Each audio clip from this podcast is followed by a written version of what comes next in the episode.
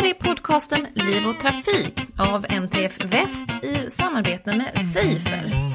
Jag heter Natalia Chaco och idag ska det handla om mopedbilar. Detta ämne som blivit aktuellt efter den tragiska dödsolyckan i början av augusti. Det var ju i Täby, norr om Stockholm, som en flicka avled efter det att en mopedbil hon färdats i krockat med en polisbil i utryckning. Och de senaste åren så har olyckor med just mopedbilar ökat och antalet mopedbilar ute i trafiken har mer än fördubblats sedan 2015. Det är enligt statistik från Trafikanalys. Och för att ge oss lite mer klarhet i säkerhetsproblemen kring mopedbilar så har vi med oss Jörgen Persson från Trafikverket. Hej! Hej! Över Zoom så att lyssnarna får vara lite förlåtande med ljudet om det skulle uppstår några problem där. Men du jobbar på Trafikverket. Vad ska vi säga att din roll är där? Jag jobbar med trafiksäkerhet och utredningsledare på Trafikverket. Vi har tillsammans med många olika organisationer tagit fram en gemensam inriktning för en rad olika fordonsgrupper. Och i den senaste inriktningen som handlar om säker användning av fyrhjulingar, mopedbilar, traktorer och motorskap, så är det just då mopedbilar som har varit aktuella, och i det sammanhanget har vi ju klargjort det kunskapsläge vi har idag, vilka målsättningar som vi ska ha och vilka områden vi ska prioritera och så. Så att i det sammanhanget så har jag försökt sammanställa tillsammans med andra organisationer det läget vi har just nu. Och om vi då börjar med att bara definiera en mopedbil. Vad är egentligen en mopedbil?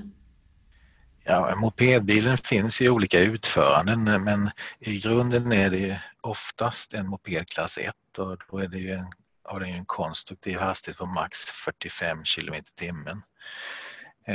Den ska ju ha en LGF-skylt, alltså en långsamtgående fordonsskylt bak som markerat. Men just det är långsamtgående.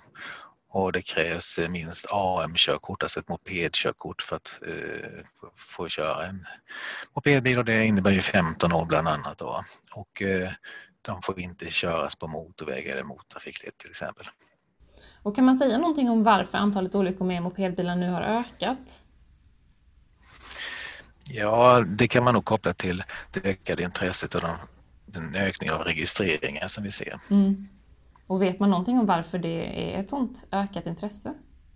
Ja, det finns uppenbarligen ett transportbehov som man fyller för vissa grupper. Så. Det är ju så att det kan ju upplevas som attraktivt med ett tak över huvudet. Man åker, och ofta med sitt billiknande utseende kan de också vara attraktiva. Så. Och sen handlar det ju också om att kanske vissa föräldrar ser en möjlighet att inte behöva skjutsa i alla lägen. Så att det är ett transportbehov för ungdomar som den riktar in sig på. Och då när det har varit en del olyckor med mopedbilar, vad ser du som de största säkerhetsutmaningarna med mopedbilar?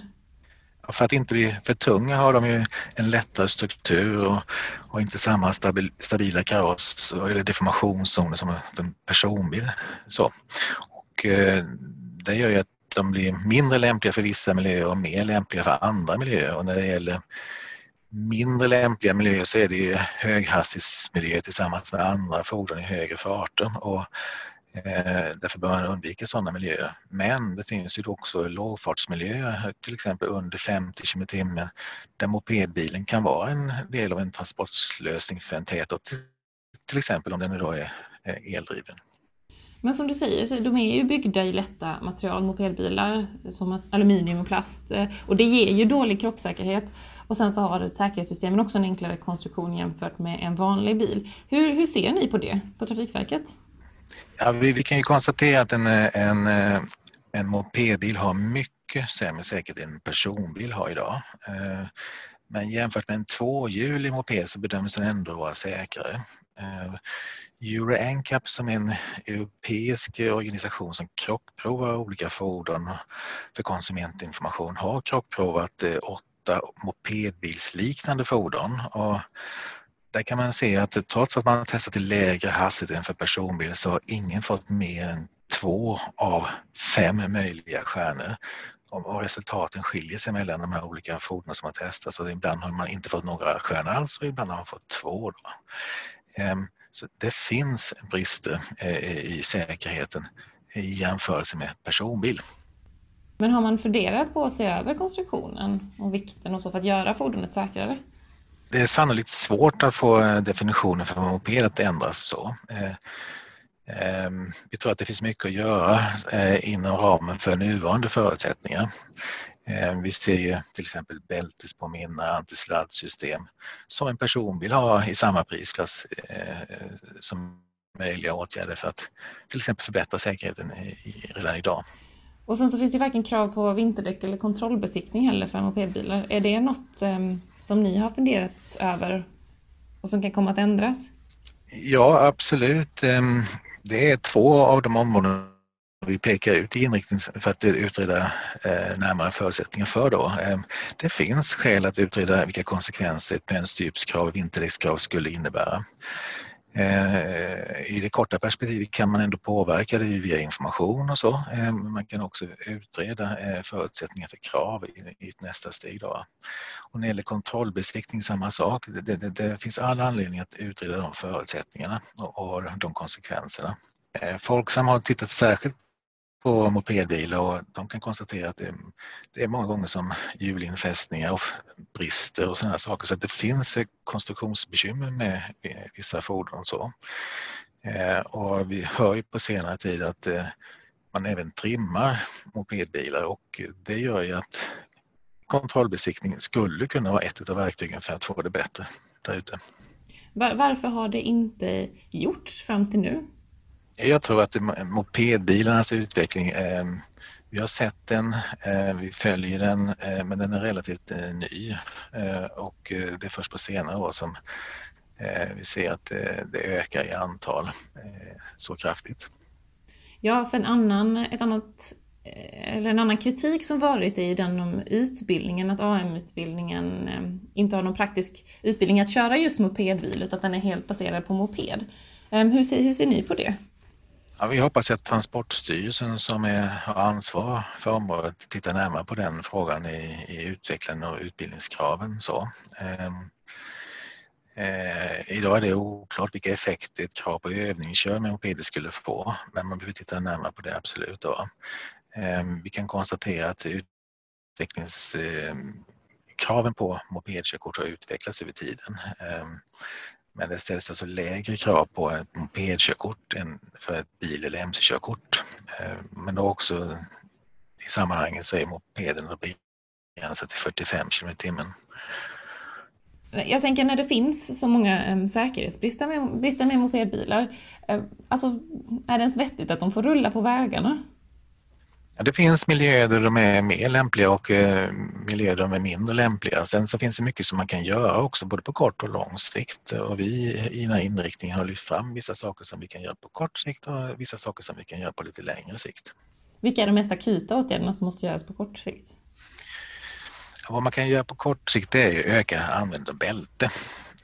Alla använder inte bälten när man åker mopedbil. De finns där och de ska användas. Sen kan vi öka användandet av bra däck, vinterdäck på vintern till exempel. Och så kan vi förbättra informationen om förutsättningar för att köra mopedbil så att man är medveten om förutsättningar helt enkelt. På lite längre sikt så handlar det ju om att förbättra fordonssäkerheten. Öka krocksäkerhet, stabilitet.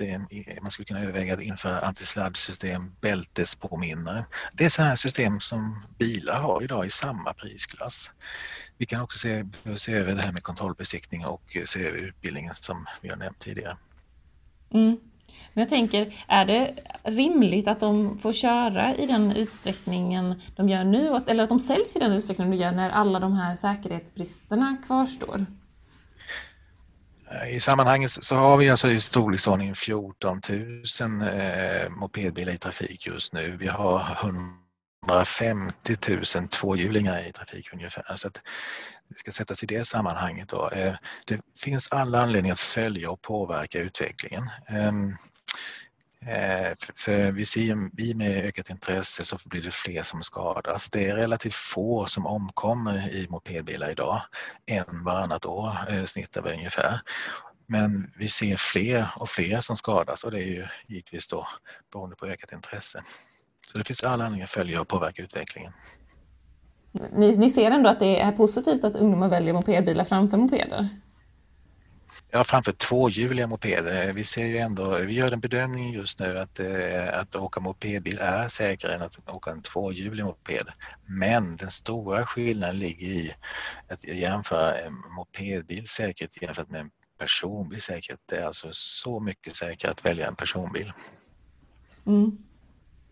Men från ungdomar som kör mopedbilar så har kritik riktats mot bilförare. Att de inte är försiktiga när de kör i närheten av mopedbilar. Vad tänker du på det? Eller om det? Vilka krav ska man ställa på bilförare för att minska olyckor med mopedbilar?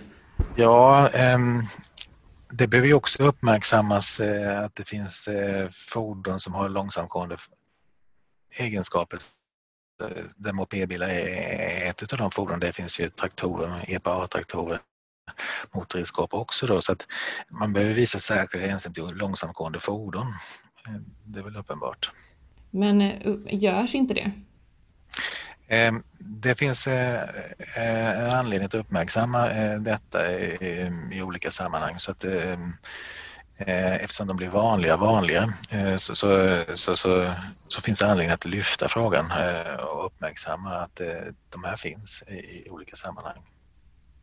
Men hur arbetar ni vidare nu direkt för att öka säkerheten kring mopedbilar? Vad är liksom det första ni tar tag i?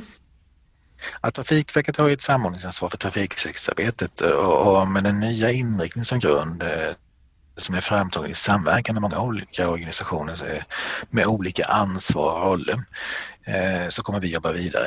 Och inriktningen pekar ju ut ett antal områden att börja jobba med, och vi kommer till exempel att årligen att kalla till avstämningsmöte med de här organisationerna och följa utvecklingen, både när det gäller registreringsutveckling och mopedolycksutvecklingen, och de olika organisationerna har ju i samband med inriktningsarbetet också tagit fram inledande ambitioner att bidra till ökad säkerhet för bland annat mopedbilar, och de ambitionerna kommer vi att följa upp i de sammanhangen.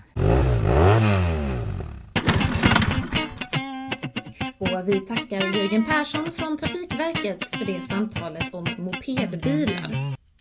Fler poddavsnitt hittar du på livotrafikpodden.se, där du får tillgång till massa ny kunskap om trafiksäkerhet. Men jag, Natalia Chaco, och vi från NTF Väst tackar för oss så länge och hoppas att vi hörs igen.